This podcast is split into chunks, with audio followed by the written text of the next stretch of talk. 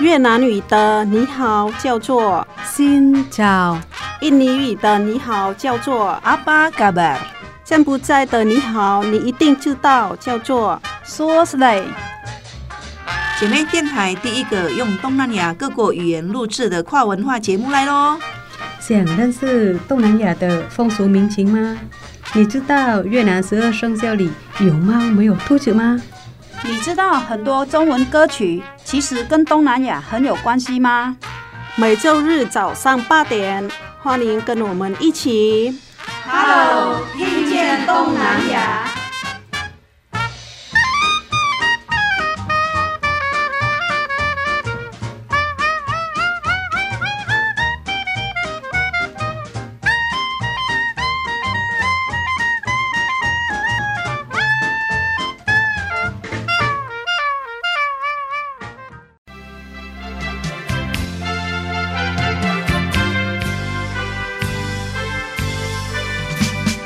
听众朋友，大家好，欢迎收听 Hello，听见东南亚，新找找个吧。我是小魔女梁琼丹，我是崔恒傻美。哎，今天呢，我们要来认识彼此的名字。我们常常在节目里面啊，称呼我们的共同主持人、嗯、崔恒傻美。可是我就想说啊，哎，如果有一天呢、啊，我要打电话去你家。那我要怎么样跟你的爸爸妈妈说我要找翠恒呢？比如说你老公打电话去越南娘家的时候，他怎么讲话？哦，机会会比较少，但是呢，因为是我们越南的哈，不是叫像诶台湾的叫姓，诶我姓杨，对不对？叫杨小姐，但是越南是用名字，所以翠恒我就是直接用名字是恒。哦，所以我打电话去你家，然后我就会说新找。哼哼哼哼哼，这样吗？横是行行哦行啊，所以我就跟跟说我要找行就可以了。对对对对。哎，那你老公知道你的越南名字的发音怎么念吗？知道知道知道。知道哦，厉害厉害。要这个要很好。今天我们要来认识彼此的名字，然后也找寻自己的文化。其实名字这件事情对每个人都来说会有特别的意义。比如说。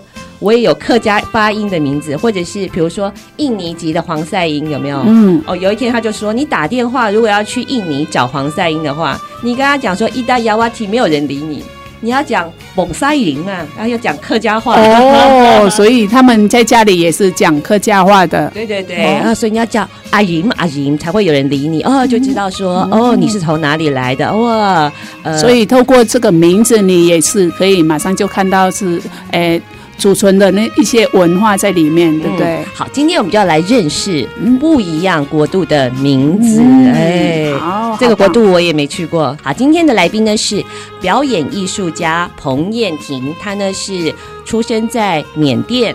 那生活在台湾，不就是因为他是台湾籍的华人嘛，对不对？哦、今天我们就要来听他的故事喽。嗯、好，首先就来欢迎今天的来宾是燕婷。Hello，各位听众朋友，你好，丹、欸、丹好，恒你好，哦，欸、太棒了。哎，哦，缅缅甸语的你好怎么讲？缅甸语的你好是明格喇叭，明格喇叭哦，明格喇叭，就有一只狗在路上嘛，你知道对它按喇叭有没有？明格 拉巴，明格拉巴。是明格喇叭，明格拉巴。啊！哎，燕婷你好，现在你在台湾，你怎么介绍你自己啊？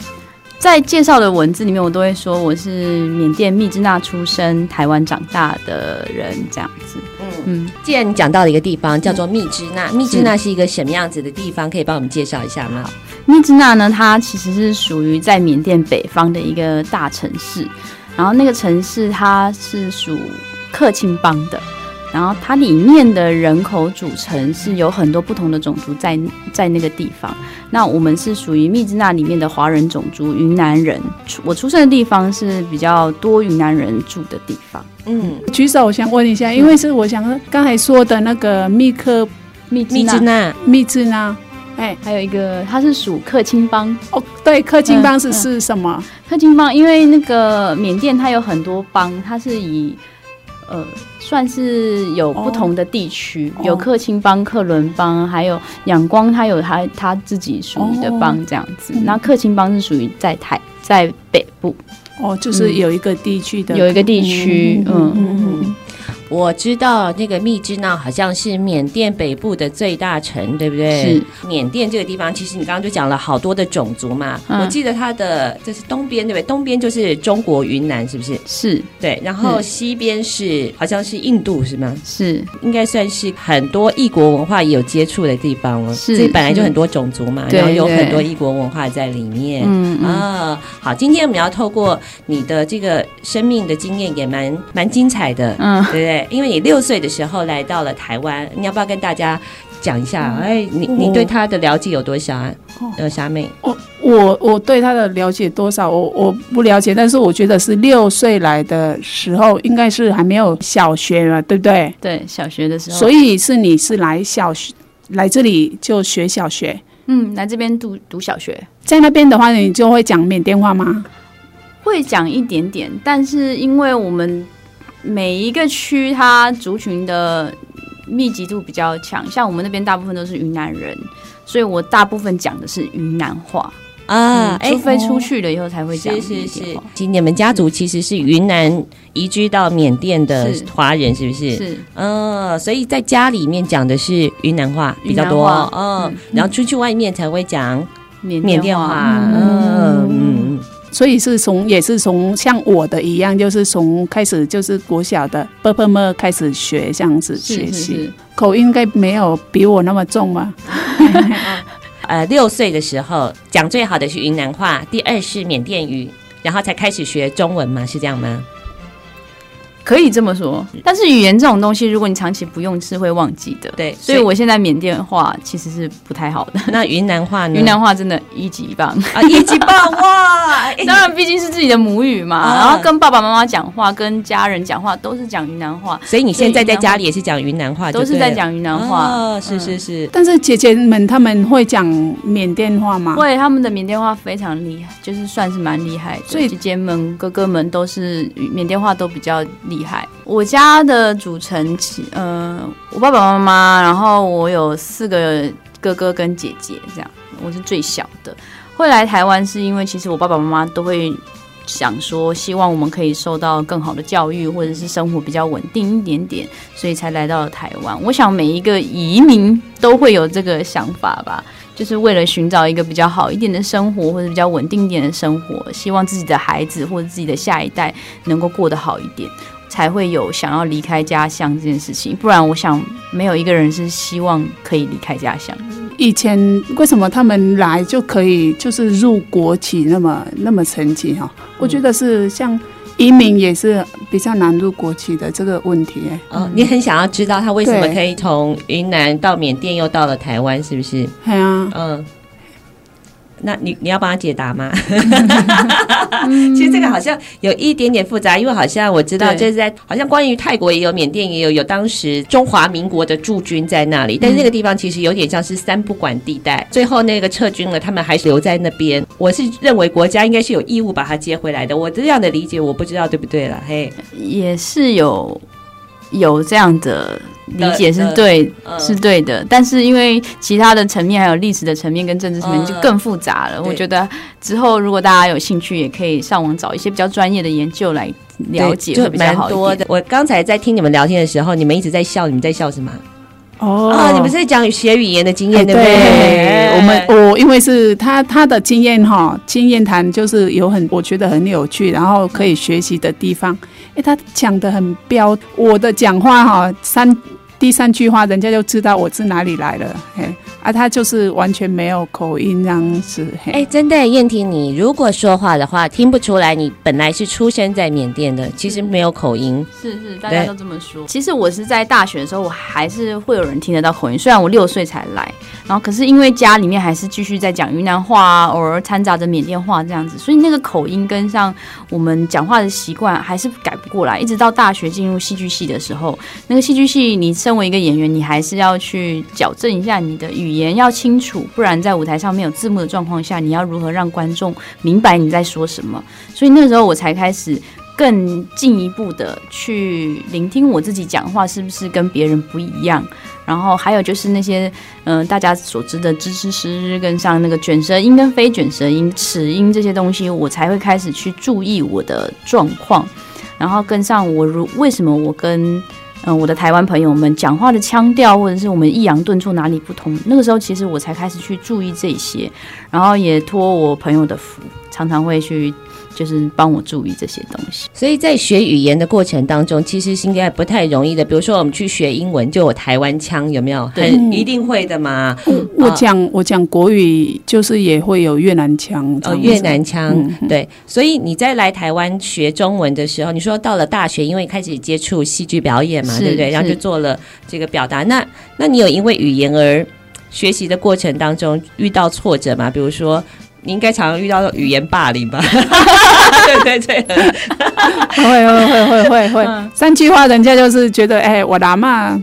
Oh, 大概是会有这样的状况啊，嗯，对嗯，那你呢？中文因为早期还是会带有云南口音嘛，对对对。对对对。啊，我们其实海口人嘛，我海口音嘛，嗯、就会被人家说，哎，海口来，是我觉得没有到霸凌，但是这是一种学习嘛，对我来说，可是那时候还是很挫折，它就像是你读书的时候遇到你不会的问题的时候的那种挫折而已，我那时候觉得没有那么严重，但是那个挫折会让你，呃。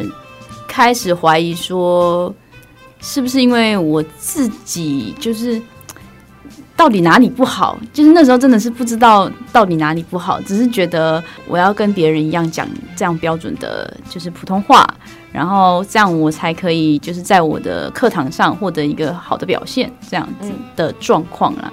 一开始我刚刚有跟他分享，就如果你不知道我是台我我是从别的地方来的人的时候，就会觉得你你这个台湾人怎么讲话好像有一点点口音怎么样的。当但是当你知道哦你是云南人或缅甸人的时候，你就会听到有一种就是哎你们云南人讲话都这样吗？还是你们缅甸人讲话就是有这种口音吗？可是那时候其实也会有一点点觉得嗯怎么办？好像就是被被排出去了这样的感觉，会吗？你你会有吗？嗯，会会会。哦，就是说对。你们越南人讲话都这样，就是变成你我之间不同的，对，就是会有一个隔阂。对，我觉得是感觉是像是说，哎，你是东南亚来的，然后会有点隔阂这样子。嗯，对，会会会有。嗯，好，今天呢，我们的特别来宾呢是表演艺术家燕婷哦，她从她的生命经验，还有结合她自己的专业，她呢要开展一段关于生命的旅程。好，我们稍微休息一下，再回到节目现场哦。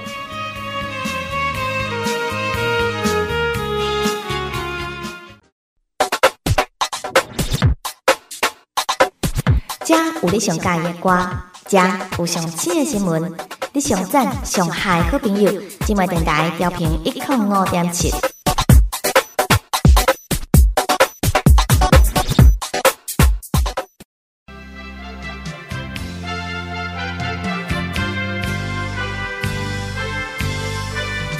继续回到的节目是 Hello，听见东南亚，新找东南亚，这样发音可以吗？可以，新找东南亚。好，今天的节目当中呢，我们邀请到了表演艺术家、海吉缅甸人的彭燕婷，燕婷来到了节目当中。好，我们今天要认识名字嘛，对不对？对哦，每一个呃文化里面的名字都不太的一样。哎，我先问一下嗯，Han 姑娘，哎，嗯、你被赋予这个名字有没有什么特别的期待跟意义呀、啊？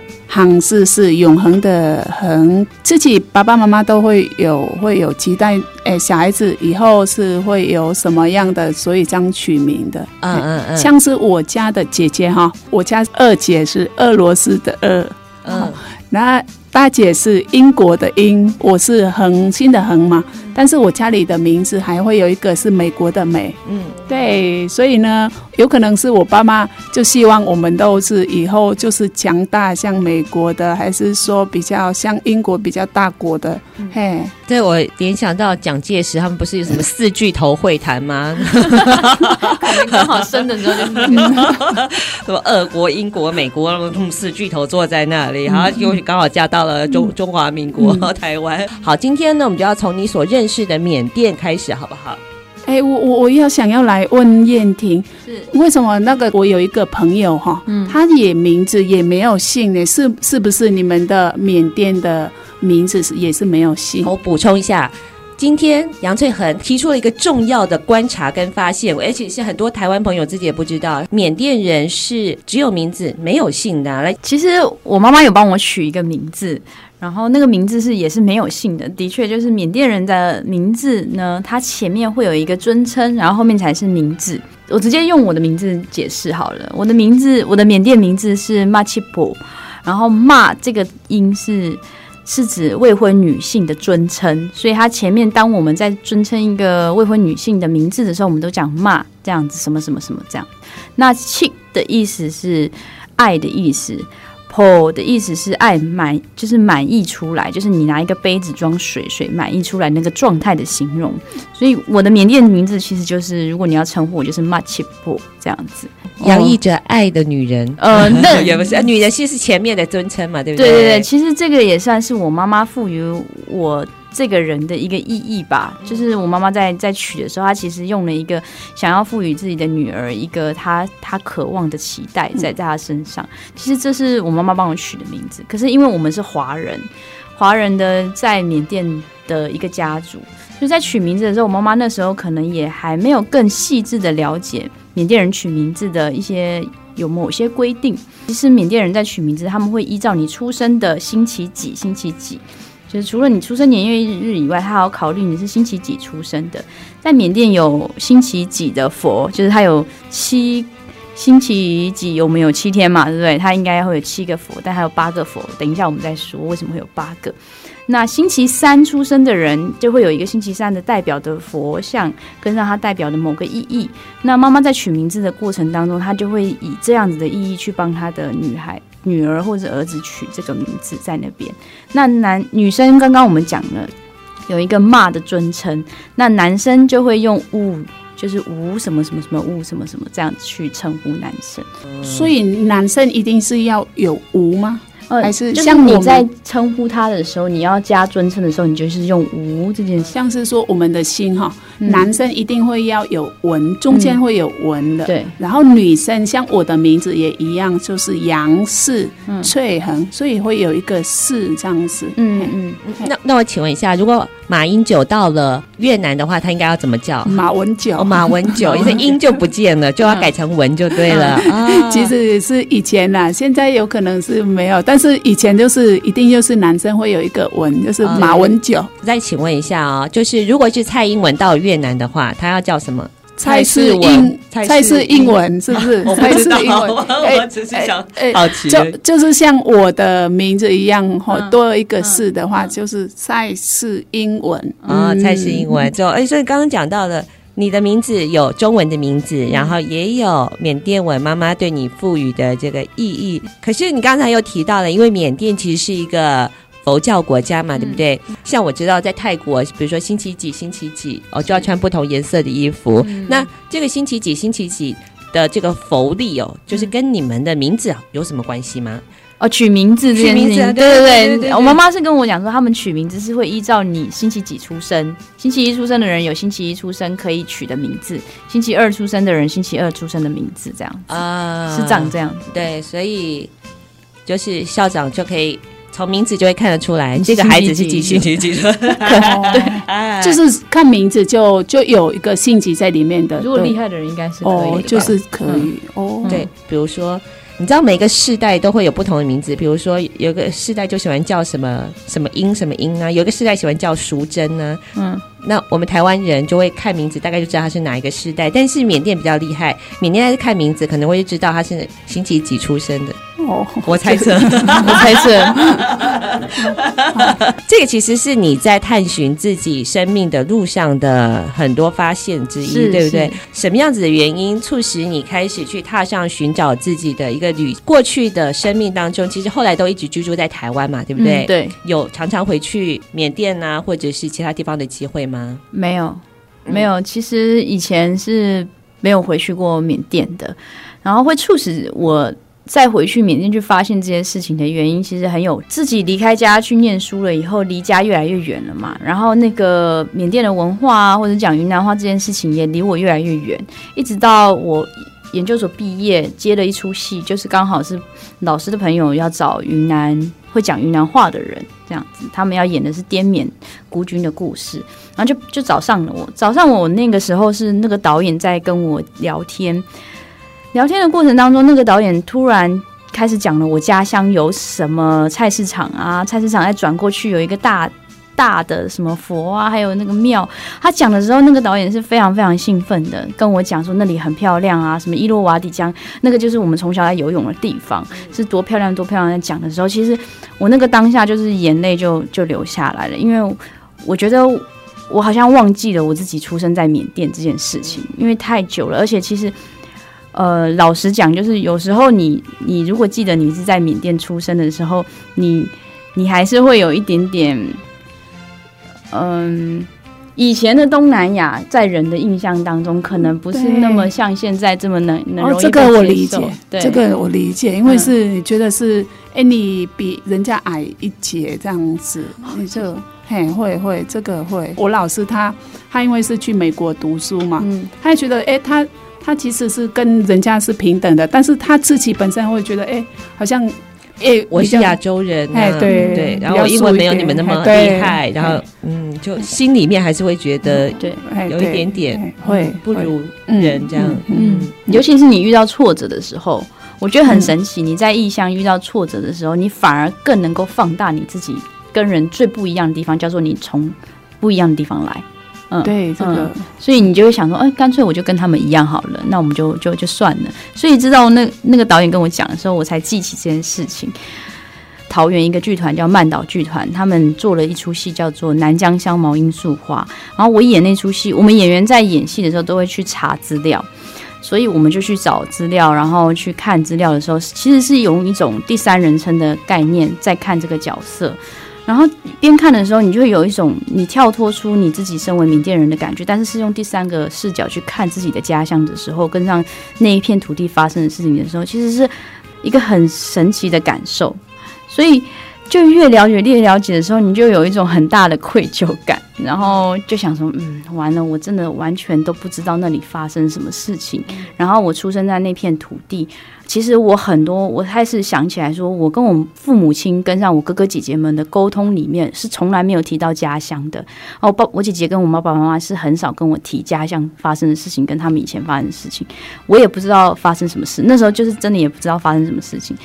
然后刚好剧团的朋友们，那些一起演戏的朋友们也会鼓励说：“哎，你要不要去投那个云门舞集？他们有一个流浪者计划，给艺术家出去流浪的计划。”我就想说好，因为别人一鼓励，我就会想要去做，我就去投了流浪者计划，然后就过了以后，我就带着我妈妈，计划内容是带着我妈妈回到她的出生地跟我的出生地。妈妈出生在云南腾冲，我的我出生在密支那。然后除了这个以外，计划的后期我还要去学习缅甸舞蹈，传统舞蹈。嗯，是，所以就开启了这一连串的故事。所以你二十多年来都没有回去过缅甸，对不对？没有，没有。然后对于缅甸的认识，就是停留在你玩水的地方，玩水的地方，跟上我吃的食物。我缅甸话不是很好。但是很多食物的，我妈妈都是用缅甸话在称呼的，所以我一我只要我回去以后，虽然不会讲缅甸话，但是食物的名称很会讲。马上来学几个好不好？哦、就是去缅甸，我们一定可以吃得到的。我、嗯、像我们喝缅甸奶茶、啊、最有名的叫做 Le Peye 啊，Le Peye 嗯，Le Peye 呃，路边会卖炸物，那个叫阿啾。阿啾，嗯，阿啾，阿啾，嗯，就是会有丸子吗？不是鸡鸡翅之类的吗？会有那个三角形的马铃薯炸的，还有用那个扁豆炸的一些，就是还有洋葱炸洋葱什么一些统称叫阿啾，但各自还有各自更细的名字，我们今天就先不要讲。就是关东煮，就就是一个统称的概念之类的。大家对于那个文化的开始，可能都从饮食有关系，而且会最停留在记忆的，可能也是跟吃有关。好，我们待会稍微一样休息一下哈，再跟着燕婷再回到她一路探寻缅甸还有自身身份的这一段旅程喽。嗯，大家好，我是蔡振南，你今麦所收听是 FM 一零五点七姊妹电台上来的声音。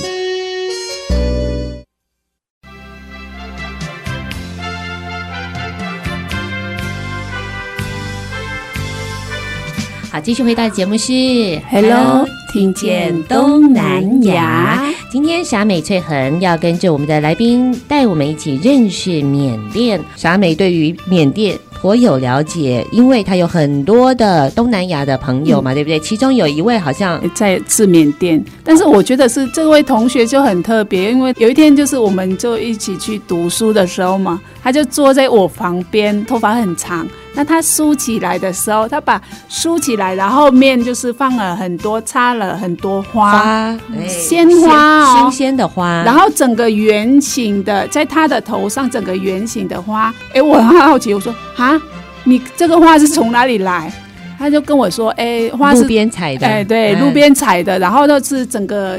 遮起来，我就觉得很好奇。哎哎，燕婷，这样的是是是缅甸人的日常吗？就是说，我们把鲜花插在头上，而且还要弄成花环，是不是？对，哦、就是整个圆形这样子，在后面这样子，哦，很特别。有，我有听我妈妈讲过，就是我妈妈带我出去散步啊，或者她在种花的时候，她都会说。他看到哪一天，他突然看到就是很漂亮的花，他就会摘下来，就是插头上。他说他就会跟我讲说，你看缅甸人就是这样啊，他们就出门前都会头上戴一朵花，然后会把自己梳得漂漂亮亮的，然后他们真的是常常会这么做的。然后，但你那个朋友真的是手艺应该蛮厉害的，他整个卷后面呢，你知道，呃，头发整个卷起来，然后呢很整齐，就是一朵一朵这样很整齐。然后我就觉得哎，好特别，我有。把它拍起来，因为我觉得是我我从来在台湾我没有看过这样子，所以我把它拍照拍起来，我偷拍的啦，因为我觉得这后面好美哦，很美，而且手艺要很好的可以编成花环嘛，对对对，整个像花环一样。是，而且我去缅甸，我有发现一个很有趣的事情，就是你其实你可以观察他们头上戴的花，你就知道这个季节长的花是哪一种花了。嗯。嗯，譬如说泼水节会有泼水节那个黄色花，那是他们的国花，我妈妈叫不倒班呢。他就会把它放在他的头上，这样子，嗯，你都会看得到女生这样很漂亮，真的很漂亮，我觉得。那你去缅甸，你还发现了什么？因为你算是哇，隔了二十多年才又回到了自己的家乡，嗯，好像有点熟悉又蛮陌生的吧？对，是几乎是完全陌生，除了吃的以外，嗯嗯，路一定不认识嘛，这这肯定不用说，对不对？对，路一定不认识。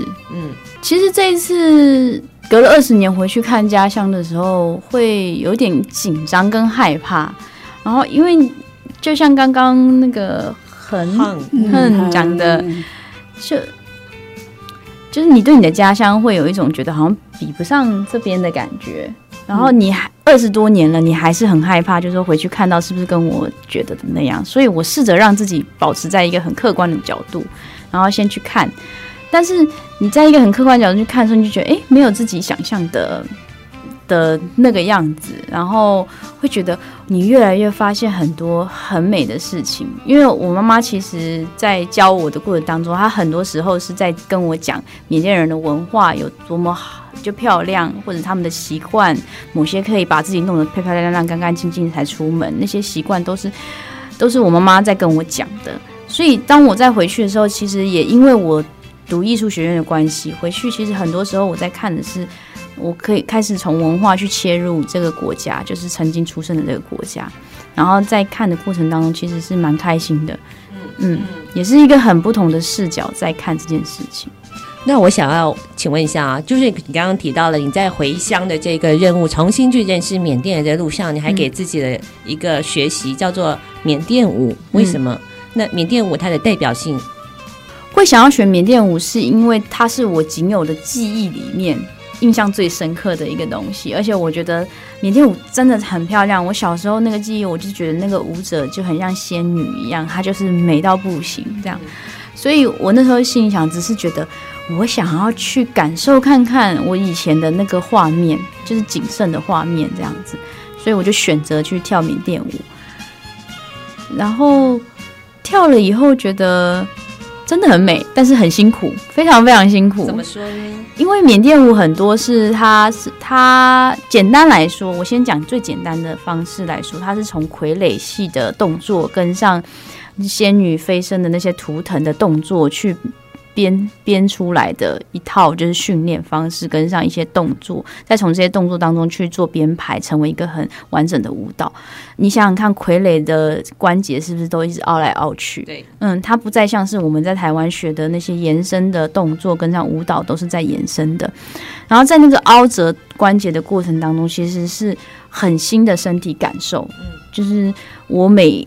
从脚步开始，你就必须要蹲着半蹲的状态，一直跳完整场，就是整场戏。我老师跟我讲说，你回去就是一直练蹲着，因为你将来以后的练习，也等于是他们的暖身，你就要蹲了十分钟，你就要蹲着跳十分钟那种感觉。所以我回去都是要蹲着在那练习，然后你的手就是要凹折的感觉。但是他们的手非常漂亮，在那个凹折的过程当中，然后你会看得到它的流转，肢体的手手的流转跟上身体的扭转这件事情，然后力量是一直不是在一直在连绵不断的出，就是出去的，我觉得是很美的一件事情。嗯。嗯，而且你好像后还有学韩国舞蹈嘛，嗯、对不对？如果你在这样子的对照之下，其实你对于那个舞蹈语言的那个理解。其实会更深刻，是吗？是是会深刻的。韩国舞蹈我算是嗯，只能算是体验过了的那种感觉。嗯，韩国舞蹈有很多种，但我去上的课程是韩国宫廷传统宫廷舞蹈，嗯、所以它是很缓慢，然后很像是水流的感觉，风在吹着，跟自然的形体是很像的。然后到了缅甸舞蹈的时候。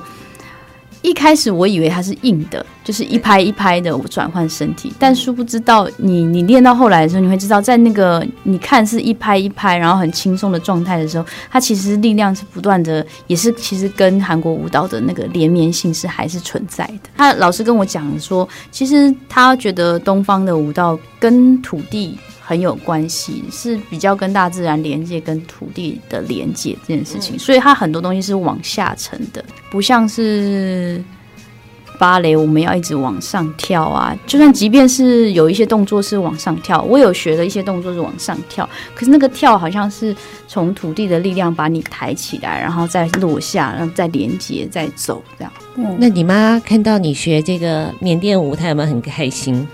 有，她非常非常开心。说到说到长辈看我跳缅甸舞，我觉得这个真的要跟大家讲，我觉得很感动。其实我跳缅甸舞只是玩玩而已，嗯、一开始是玩玩，然后我也只是感受一下。我想说，我就学完以后，流浪的计划学完以后，我就再也不学了，这样子，因为太痛苦了。我就试着跳了一段给我妈妈看，然后妈妈就很开心啊，她说：“哦，这跳缅甸舞。”因为我妈妈小时候也很喜欢看这种东西。除了我妈妈开心以外，我觉得有一个很深的感动是，有一次我舅舅，因为我舅舅他是做工的，在海上做工，然后都是很辛苦的东西。然后有一天我就在在我舅舅吃饭，他也没料到我会跳缅甸舞。对，我妈妈就说：“来，你跳一下给你舅舅。”我就说：“哦，好啊，那我就随意跳一下，我就给我舅舅。”我我那时候他们还是很吵，吵吵闹闹，想要只是开玩笑，然后吵得不得了。然后我就跳完了一首的桨的桨是泼水节的舞蹈，跳完在最后定下那个姿势之后，我一转头看我舅舅，他的眼眶就红了，真的。嗯、他说，嗯，他就眼眶红，他就愣了一下，他就说，对，这就是缅甸，没错，这就是缅甸舞，对，对，这就是我们缅甸人。他说，对对对，很像很像，很漂亮这样子。然后我就看到他那个我舅舅泛红的眼眶的时候，我觉得。不只是玩玩而已，为什么可以让这些长辈们唤起这么大的记忆？这样，嗯、缅甸舞是不是那个手势是是很很很重要的，很重要的，是很柔，是是，对，那个对，很很柔，对不对？嗯、而且他看起来跳得非常轻松，但实际上很累。哦，所以是我们看起来是很轻松，嗯、但是你们练的时候，对我看就是手起来就是很美的那种。嘿，到底累在哪里啊？对你，嗯、呃，它累在我自己的目前我自己感受到，它是核心要撑在那里哦，很核心在撑在他的手的流转跟你的脚步的流转，它其实从内在最深层那个核心去去驱动你的四肢的。嗯、但是如果你的核心没有 hold 好的话，其实你会跌倒。嗯，然后那个手的弯度，那些凹折，其实是一个你的力量不断送出去的。嗯，你虽然它看到它是凹在那里，嗯，但是如果你的力量没有不断送出去的话，那个美感是出不来的。嗯嗯，嗯，它就会变成死的，像树枝一样断掉了。蹲马步一样，你。基础没有打好，就会很辛苦。好，找寻自己的过程当中，你会遇到很多很熟悉的事情，还有已经忘却，但是他从来不会离开你的一些记忆。好，等一下我们呢，再顺着燕婷她这个脚步呢，来认识更多，呃，有关于缅甸，还有认识他如何找到他自己。嗯。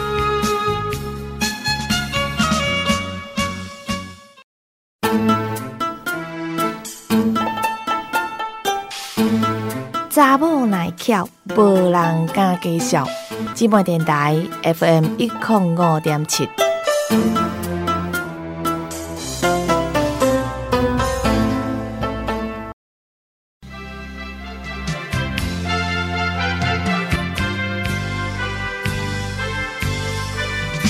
继续回到的是 Hello，听见东南亚。今天来到节目当中的呢是表演艺术家彭燕婷，她是戏剧表演艺术专科毕业的哦，然后所以呢，他也常常在很多的戏剧作品可以看到他的表演，我有电视的，然后有剧场的。好，不过呢，他自己呢也推出了一个作品，其实是他不断去寻找自己身份的一段。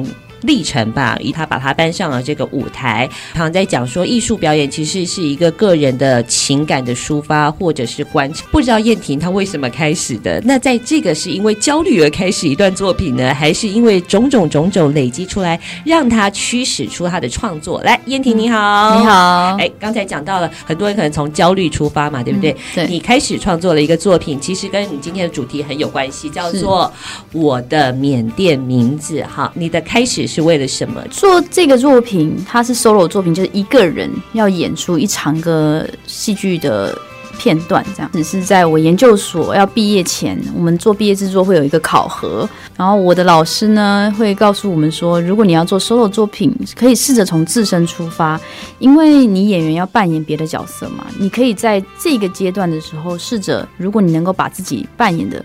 还不错，这样子，或者是更了解自己、更深的探索自己的时候，说不定接下来在以后的角色诠释上会更细腻。刚好我有了一个机会到韩国去做交换学生，在韩国的时候也是发生了很多事情。你当一个人去被丢在一个陌生的环境、陌生的文化当中的时候，真的，你还不会韩语吧？我我那时候其实是会韩语的状态，但是是很，其实还是有一个很大的孤独感在那边。在那个孤独感当中，你反而会回到自己自身上来检视自己的一生当中做的某一个选择，跟上你发生了些什么事情，那很神奇。我觉得它就是自然而然的发生了，发生了以后，那个时候才开始想说。我就去旅行，去在韩国走走，这样子就是放任自己到处走来走去。然后边走的过程当中，也开始检视了自己，呃，害怕的那个东西，跟上焦虑的那个东西。因为那时候也是要面临毕业了，那个焦虑是更大的。那虽然那是一个很很平常的焦虑，可是这是每个人都会遇到的事情。所以，呃。还有一些就是事情的发生，导致我回到台湾以后，我就跟老师发那个分享了这这一段故事。老师就说很好，那你就以韩国的这个旅程出发，去做一个探索自己的 solo。这这个这个作品，这作品的发生一开始是这样，在学校里面演出，然后之后因为因缘机会的关系，不断的扮演了两次，总共三次的部分。然后到了第四次的时候，他是因为本来我也不太想要做 solo，因为 solo 也是一个很难很难的东西。但是新加一做的双雄伟，然后就有一天晚上就来找我，就说他希望新加一座以后可以发展成是一个单人表演的，算是基地或者是一个发扬发源，在台湾可以有一个指标性的存在吧。所以他就说，你要愿不愿意做新加一座的第一出就是自制节目单人表演？然后，因为沈伟跟我有合作，我们彼此都，我真的还蛮欣赏这个导演的，也是觉得他很有安全感。然后，因为做 solo 其实是把自己搬上台上的，所以我就答应了他，就接了这个 case，才会有第四次的 solo 演出。然后第四次的 solo 演出会还想做的第二个目目的是因为，在我做了之前的 solo 之后，我经历了云门舞集的流浪者计划，回到自己的家乡去探索。自己的出生地跟上我妈妈的出生地，在这个旅途过程当中，也发现了很多新的故事，或者是我妈妈跟我之间的关系的改变。这一切的种种，其实是对我来说是生命很大的冲击跟上转换。然后我也希望说，我那时候才明白说，诶，以前做的 solo 其实只是一个起点，自我探索的起点。而回到家乡，更像回到出生地，去了解母亲的出生地跟我的出生地，好像是那个起点，开启的后续的故事这件事情，所以我就渴望想要把这两个 solo 合在一起，成为一个新的作品。嗯，然后刚好又有新加一做的给我的这个机会，所以我就做了这个我的缅甸名字这个作品过生。但是这个怎怎么是取成是跟缅甸名字是有关系的？呃，他说你为什么想要取名做我的缅甸名字？是不是？是是。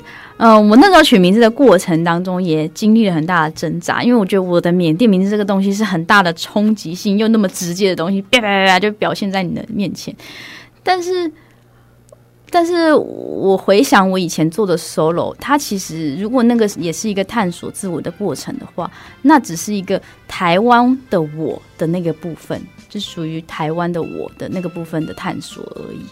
然后，可是真正重要到了后期以后，我经历了云门流浪者计划以后，我发现更重要的是台湾的我跟缅甸的我要合在一起，才会成为一个完整的我。而而我的起源是来自于缅甸，嗯，它才能够促成台湾的我的成长，嗯嗯。所以我想说，干脆直接拿最大最大的起源这件事情，很明显的告诉大家，还有缅甸。这个国度其实是近期大家才开始认识的，我也不知道为什么提到缅甸的时候，呃，也会有一点点突突然犹豫了一下下，就是因为大家不知道啊。你如果说你是哪里人，我说缅甸人的时候，他说啊，每个人都会嗯，就会愣住。可是那个愣住会让身为缅甸人的我，又会有一种嗯，我觉得不太好意思那种感觉。可是我希望透过这个作品。我不想要再存在这个感觉了。嗯，我想要真的告诉大家，我觉得这就是我的缅甸名字，嗯，而且我妈妈赋予我的意义是一件非常非常好的意义。嗯，它不应该被藏起来，它应该要很直接的告诉大家。听到这样的话，我想很想要去听缅我的缅甸的名字是的表演，因为感觉上就是它结合了你的两边的文化，就是缅甸的文化，嗯，然后再来就是台湾的成长的过程的文化，哈，嗯。应该是很棒的表演。是，我要跟听众朋友说的是呢，虽然我们是在空中的录音室里面哦，嗯、但是呢，每个人他会呈现他不一样的一个姿态。比如说呢，像我跟燕婷呢，我们俩其实是盘腿而坐的。刚才啦，现在好像不是。嗯、他展现出的是一个他最自在的一个姿态。嗯、其实我从他刚才的言谈叙述当中，他超出了一个呃，可能过去的一个不安，也就是说，说当然爸爸的时代和妈妈的时代，他们对于自己作为一个华人。人又是一个缅甸人，然后又来到了台湾，他们一定会有不同的这个认同。对于在成长时代的这个燕婷，难解释说我到底是缅甸人，我是台湾人，然后我的口音等等等。可是其实你在这个创作跟制作的这个过程当中，哎，你好像已经超越这个格局，其实是你自己希望。寻找到一个你跟自己、跟世界比较自在的相处方式，嗯、是，是不是？是是是。嗯，妈妈其实住在园林，对不对？对。哎，其实收听得到哦。啊，你嗯、有没有什么特别想要告诉妈妈？那我可以分享一个我妈妈跟我在路上遇到一件我觉得蛮冲击的事情，是改变我们母子母女关系的事。呃，以前我对我妈妈真的不太了解，尤其是不认识缅甸跟上不认识云南之前。我跟我妈妈很少聊到这些东西。我跟我母亲的关系就是她要养活我，然后她要支撑我念书什么什么的。然后我对我妈妈的感觉，其实是因为我知道我妈妈是我我我的想法是我妈妈是个缅甸人这样子，然后不像在台湾的其他妈妈一样，好像有高学历这样子。好，我要直接讲妈妈，你不要生气哦，就是可以带着出去的妈妈那种感觉。嗯，所以我跟我妈的关系其实很疏离的。一直到了流浪者计划的时候，我其实从来没有跟我妈妈单独去一个地方，或者相处在一起这么久。然后有一天到一个旅馆，在腾冲的旅馆的时候，其实我妈妈就是一个很控制狂嘛，就你要做这个做那。在一个旅馆的时候，我真的爆炸了，我就是要忍住要跟她吵架，因为母女在一起就是很容易起冲突。然后我真的爆炸，我就看着她说，我就跟她讲说你。可不可以不要一直不相信我？我已经帮你安排了所有旅程，你为什么还要再质疑我的决定？我妈妈是一个很很容易逃避负面情感的人，那时候我早就知道了，而且我也非常不喜欢她这个样子，所以我就我直接真的很生气，嗯、呃，也没有凶，这样我就是很坚定的说，现在我们在，我就说你可不可以看着我的眼睛，好好的聊这件事情？然后我就逼我妈看着我的眼睛，然后我妈真的就是她也被我吓到，她就看着我的眼睛，然后我就跟她讲说，我们不能逃避冲突跟上争吵这件事情，这个负面，但这就是我，我想要好好的跟你讲这件事情，因为我很难过，我也要希望你能够接受我的这个难过，这样子，只讲了这几句话以后，还有一些我也忘记了，我妈妈就不讲话，那天我们两个都没有吃晚餐哦，然后就睡觉了。睡觉了，隔天早上我就听到有人在啜泣，在我的床旁边啜泣，然后因为就被啜泣声惊醒了，就弄醒了以后，就听到一个声音告诉我说：“你可不可以来抱抱我？不然我会觉得我是世界上最糟糕的妈妈。”这样，然后我就爬下床去，然后把他抱起来，抱一抱他，然后抱一下下以后，我又回去睡觉了，就是真的太想睡了。然后我妈妈过一阵子以后，我就听到我妈妈起床开始梳洗干嘛，就又恢复她那种比较乐观的性格。然后我就带着她，真的就再走下一个旅程。然后从那个时候，其实我很大的愧疚诶，因为我以为我想要渴望跟她连接，我想要她面对我的难过跟上快乐，所有都可以接受我。可是我后来想到说，其实我也在强迫我妈妈接受一个她。她害怕的事情，嗯，因为她很害怕看到自己的女儿难过，或者是不快乐，嗯。然后，但是那是对我来说，我是在强迫她面对自己的痛苦跟不好这件事情。然后接着就回到他的出他出生的那个家。当他下车那一刻，你知道吗？我真的是那个车门一打开以后，他看到他的家的时候。他完全忘记我的存在，他就一直往那个斜坡走。他说：“这是我的家。”然后他，然后有一个老人出来说：“你是谁？”他说：“我是谁谁谁，这是我家。”他就指那个时候，我就发现我妈妈瞬间就变成了一个另外一个女人，她不是我妈妈。我那时候才发现说，我跟我妈妈的关系应该要改变。因为我长大了，她也长，她也老了。我觉得母女的关系到了某个阶段的时候，不应该再只是只存在母女的关系，而是一个女人跟女人之间。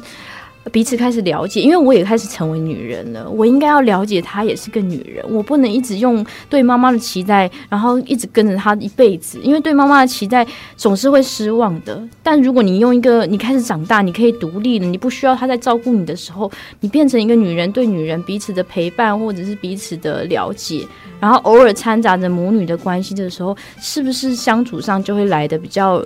有弹性一点点，对对对对，哇！燕婷讲这段故事很深刻，但我也非常的有感觉。嗯，其实这个关系在我跟我妈妈之间也有。从前她就是一个妈妈，没错，她就是一个妈妈。我看待她是一个妈妈，但是今天的确是我们用了一个不同的身份去理解她。有一个家在召唤着我们，召唤着她。其实那是一个不同的家，但是她却串联着我们彼此，也是让我去认识她的一个起点。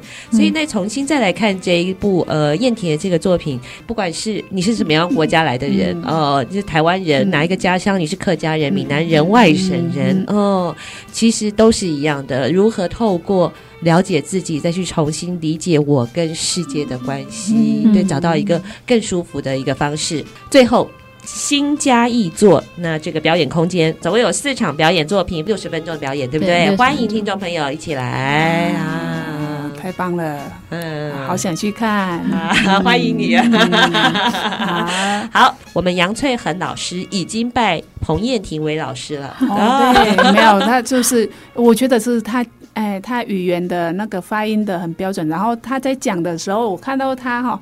他牙齿都没有动，然后因为是刚才他有教过我一些，就是，牙齿没有动啊。对，他就讲话嘴巴有动，但是牙齿没有动。我说这么厉害，啊，对，好厉害啊！他讲话都是音都很标准，然后呢，那所以呢，我已经拜他为师了。是是，呃，彭老师，彭老师，那哦，欢迎大家呢一起呢，哎，周末的时候来到心嘉译作来观赏。嗯这个彭燕婷她带来的这个作品，自己编剧、自己演出，从她的个人生命出发。好，今天谢谢燕婷为我们带来非常诚恳的分享，哇，内容很精彩。谢谢燕婷，有机会再来到节目当中，我们 Hello 听见东南亚，再见，下周见喽，拜拜，拜拜。